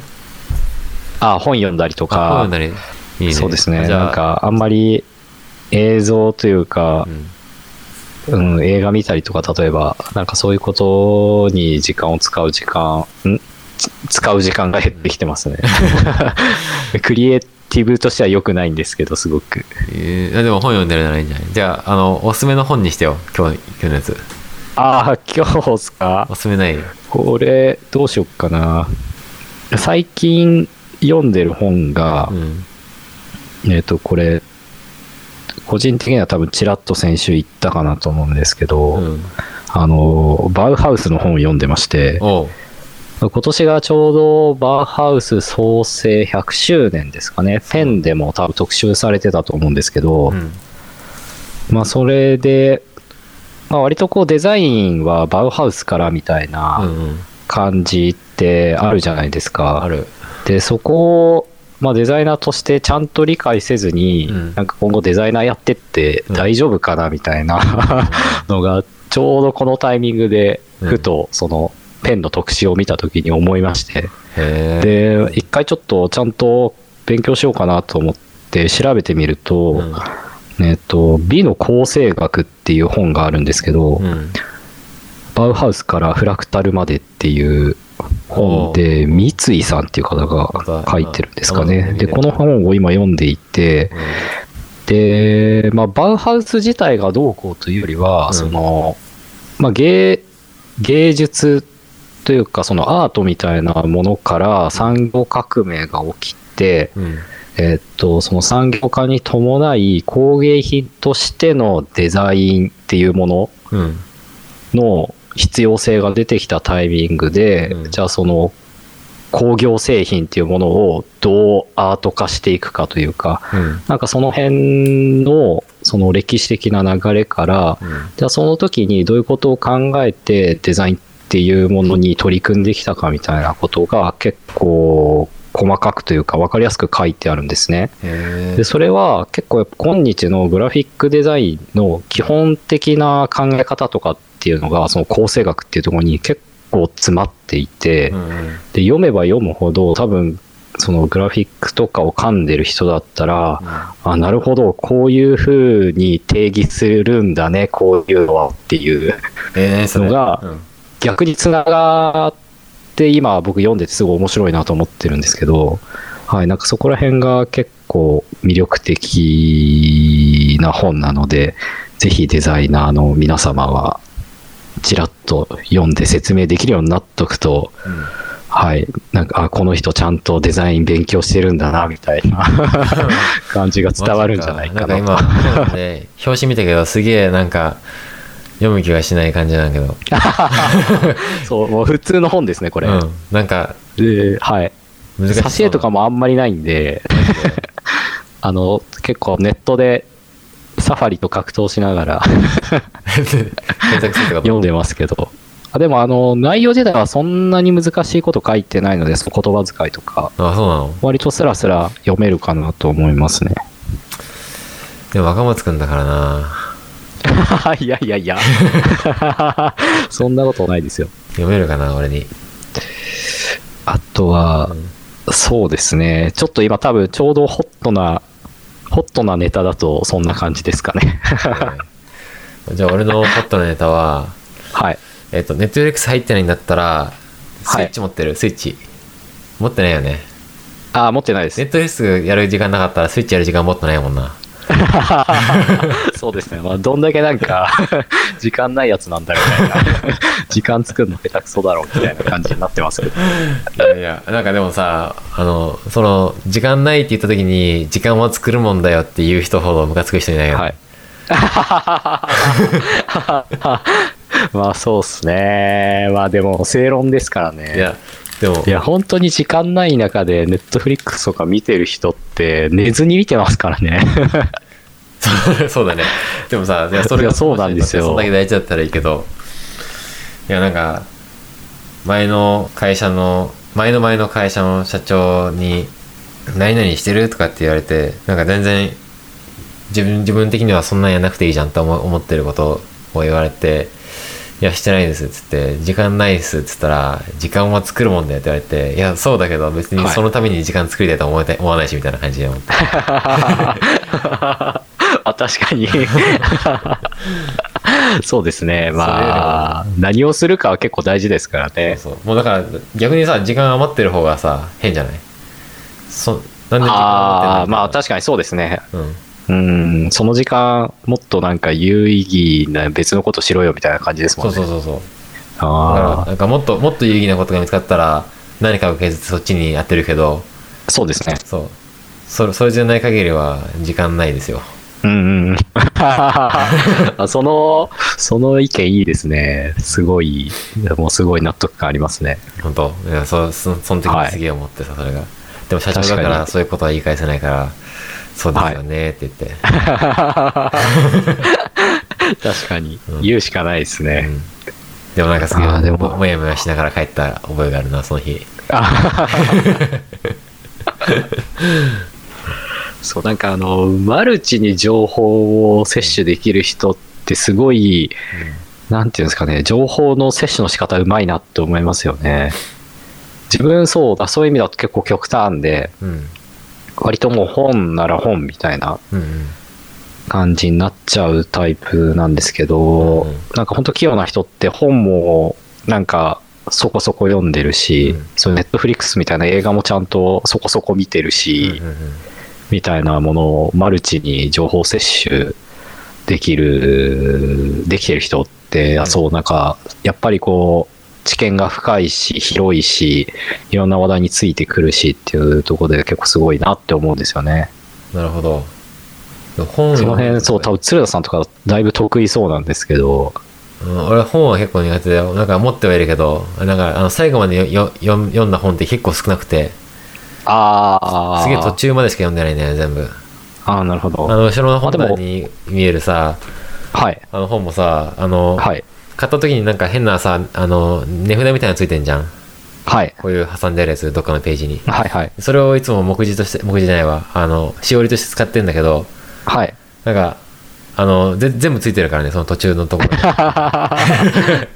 最後まで行ってない。最後に言ってない全然 買った時みたいについてる感じ。そう買ったいや、うん、そうか結構買った時よりもちょっと手前のところに移動してる可能性がある場所によっては。そうそうなるほど。じゃあね今日今日のおすすめのやつはもう岡松君がネットフリックスもスイッチも入ってない持ってないっていうからはい。しょうがないんだけどはい。スイッチのテトリスなんですよテトリスへが無料ではい。今あってテトリス99これ99って呼んでいいのか99って言うべきなのかわかんないけどはい。テトリスがバトルロワイヤル式になっててえバトルロワイヤルってわかる？あのー、あ、はい、わかります、わかります。え映画だけどあのそのシステムわかる？そのその島の中で最後の一人になるまで殺し合うみたいな。本当だ。めっちゃ面白いんだけど。今、サイト見てますけど、うん面白いですね。ゲームオーバーになりそうな相手を狙う戦法って書いてありあそうますね。そうそうそうなんか ただ、KO バッジを入手しやすいが、バッジ狙いの相手に狙われやすくなるリスクもって書いてありますね。でこれ画面スクリーンショットみたいなのあるじゃんでそのはい。後ろの方に細かくいっぱい四角が並んでそれが全部相手の画面なのえー。オンラインなのオンラインのバトルなのねこれはいはいはい。でそのなんかあのーテトリスってこうえっと 4, 4行を一気にバーンって消すとそれそれをテトリスって言うんだけど、はい。テトリスをかましたりするとあのえっとどどっか敵のどれかにそのあのお邪魔ぷよみたいなやつがあ送られるんだあ、はいはいはい。あお邪魔ぷよってわかる？あ、わかります。ぷよぷよの。そうそうそうはい。でテトリスはお邪魔ぷよは上から落とすことが降ってくるけどねあのテトリスの場合は下からそのお邪魔ぷよが出てくるのああ、あ、なるほど。こう、グレーのやつですね。あそうそうグレーのやつではいはいはい。でそれがさそのなんつうの？えっとあのそれはそれがこう左左のゲージに次来るやつがこうやって示されるんだけどはい。でそれがなんかどんどんあの時間内にあのし何秒間かそこにやってその何秒間かの間にえっとカウンターっていうやつを選選んで自分もその攻撃するとそいつそそのそれを打ってきたやつにまた返すことができるの。ああ、なるほど。そうそう。面白いっすね。そう。でえっ、とごあの最最後のあ50人減るとちょっとスピードが上がって、はい。最後の10人になったらだいぶ速くなるんだけどはい。落ちてくるスピードが。もうでしかも、はい。めっちゃなんかすごい強い人ばっかり残ってるからはい。すげえボコボコにされるんだけど カウンター食らいまくるカウンター食らいまくるしなんかでその KO だからとどめ刺した人はなんかあのちょっと強化するんだよね攻攻撃力が。うーん、ああ、なるほど。そう。でバッジってなんかバッジがもらえるの？競馬すると。はい。でバッジがつけばつくほど自分の攻撃力みたいなのが上がってって多分同じことをやっても、その相手に送られるお邪魔ぷよのあの数が増えるとかそういう感じのシステムだと思うんだけどちょっとなんかもう早すぎて何が起きてるかよくわかんないことがあるからあんまそこまで見れてないんだけどはい。とにかくそう自分を守るのに精一杯みたいそうな。あのう埋まらないようにするのに精一杯って感じはいはいはい。でなんかへあのテトリステトリスのっていうそのなんかよよ4行一気に消す以外にも T スピンっていうのがあってそのなんか T 字型の紫のやつあるじゃんはい。あれをそのなんかあの、あれがすっぽり入る穴を作っといてそこになんかその回転しながらピュッて入れちゃうっていう技があって。はい。でそれが実はそのテトリスよりも強くて。でそれをやるとすげえあの相手にダメージを与えることができるんだよね。ああ、ええでそういうちょっとなんかあ、テトリスが一番強いんじゃないんですね。テトリスが一番強いんじゃないの。いつからそうなったのかわかんないんだけど、割と多分最近のルールなんじゃないかな。うーん。うんえっとなでこのゲームがなかなか面白くてなんかあのテトリスってやっぱすげえなと思った。確かにシンプルですけどね。そう。なんかこういう対戦の、うん。なんていうんですかね、コミュニケーションのデザインみたいのを加えるだけでうん。結構 UX 変わりますね。変わるね。でなんだっけ。そのさなんかその同時に同時に複数人に狙われることがあってなんか同時に5人ぐらいから狙われた時にはもうもうどうしようもない理不尽さではい。あの死ぬんだけど そこの UX はなんとかしてほしいなって思う。なんかいやそこでもちょっと生き残るチャンスをなんとかなんとかできないのかなみたいな。あ絶対無理じゃないっていうそれ、誰かが誰かに攻撃してるのも見えるってことですよね？あ見れるよ。このあの光の光がなんつうのこの四角背景の四角から別の背景の四角に移動したりしてるあ、はいはいはいはい。でその自分に向いてる攻撃はその黄色い線で示されてるのうんうんうんうん。なんかあ、本当だ。うん、その黄色い線は自分に刺してるやつがその 3, あの3つあったら3人から今同時に狙われててみたいなはい。なるほど。あ、で、カウンター食らわすってことですね。そうそうカウンターから合わすあ面白い。面白いよででなんかこれ上手い人どんなくらい上手いんだろうと思って YouTube で調べてみたらはい。うんとめっちゃ上手い人がいてなんか超すげえ速いもうマックススピードなんだけどほぼミスらずにずっとあのあの隙間できずになんかずっとやっててはい。ちょっとこれもことあの見てもらうしかないんだけどなんかあこの人がいるんだったらもう無理だわって思っちゃった。それ、あれですね、うん。あの、ネットの弊害ですね。どうは見てるのか楽しいっていう。えー、あーでも、面白いっすね。そう、なんかバトルロワイヤル的な仕組みが面白いですね。うん。面白いよ PUBG っていうゲームがあってさそれをそれをめっちゃやったんだけど、あええっと iPad とか PUBG モバイルっていうやつであのそれは FPS のゲームなんだけどあ FPS っていうか TPS かな、はい。あのはい。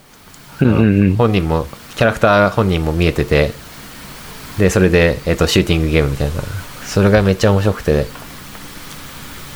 今もみんなやってんのかな？なんかある時仕事がもう死ぬほど忙しくなってもうそんな PUBG とかやってる場合じゃなくなっちゃった時があってそ,、はいそっからやるのややんなくなっちゃったんだけどうんうんうん。その習習慣が習慣が途切れちゃったからあ まあ、うん。なるほどうん。確かに。でもやっぱバトルロイヤルは面白いな今の時代にやってるいや、そうですね。確かに今の時代に合ってるかもしれないですね。うんでも完全に匿名ですか？その、匿名っていうか、相手は誰かわかんない。えっ、とさ最後に分かる。あー一番最後にそうなんですね。あのランキングみたいなのが出てきて。あー、なるほど、なるほど。この人が何位でしたみたいな。あー、なるほど。うん。あ、でもなんかその、オンラインで、例えば友達と一緒に対戦みたいな、うん。ってそういう感じじではないってことですか？そうそういう感じじゃないね。もう誰と当たるかはいはいはい。分かんないし、うんうんうんうん。そこも完全ランダムって感じうんうんうんうんうんうん。PUBG はできるけどねその友達と一緒にっていうのは、ああ、なるほどう。ん、仲間でチーム組んでうんうんうんうんうんうん。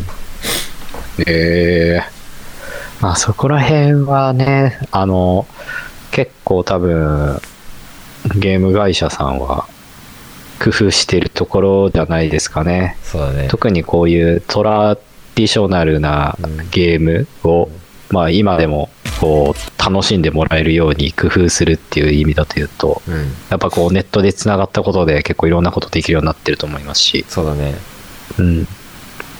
まあまあだいぶ前からまあでもその辺はあれですけどね、進んでますけどね、ゲームは。そうだねうんうんうんゲーム面白いないいですね。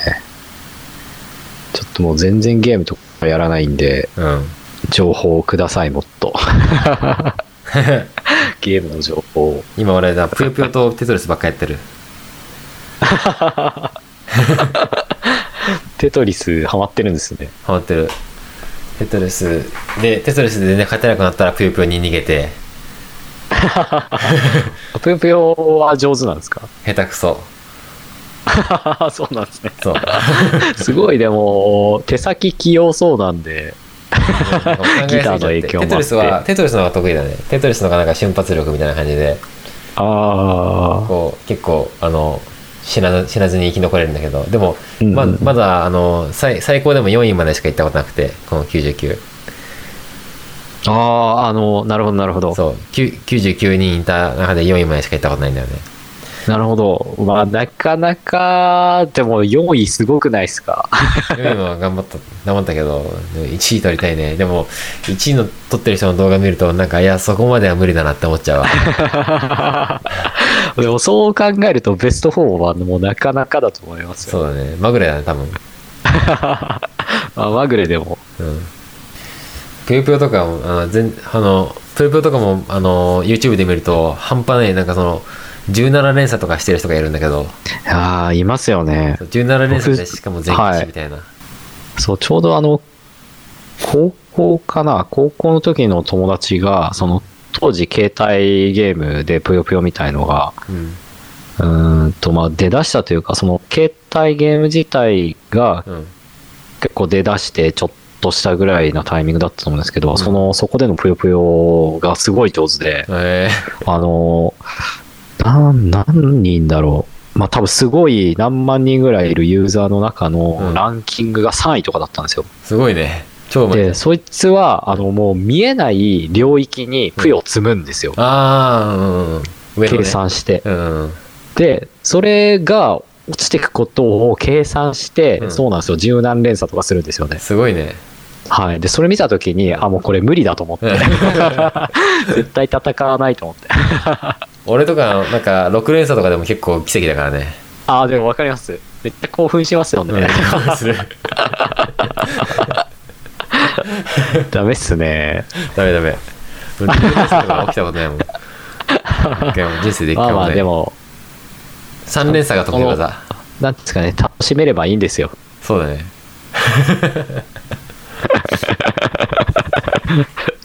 こんな結論に落ちていいんですかね、この話を。楽しめればいい そうですね。何事も。そうだよいいんじゃないかなそういう締めで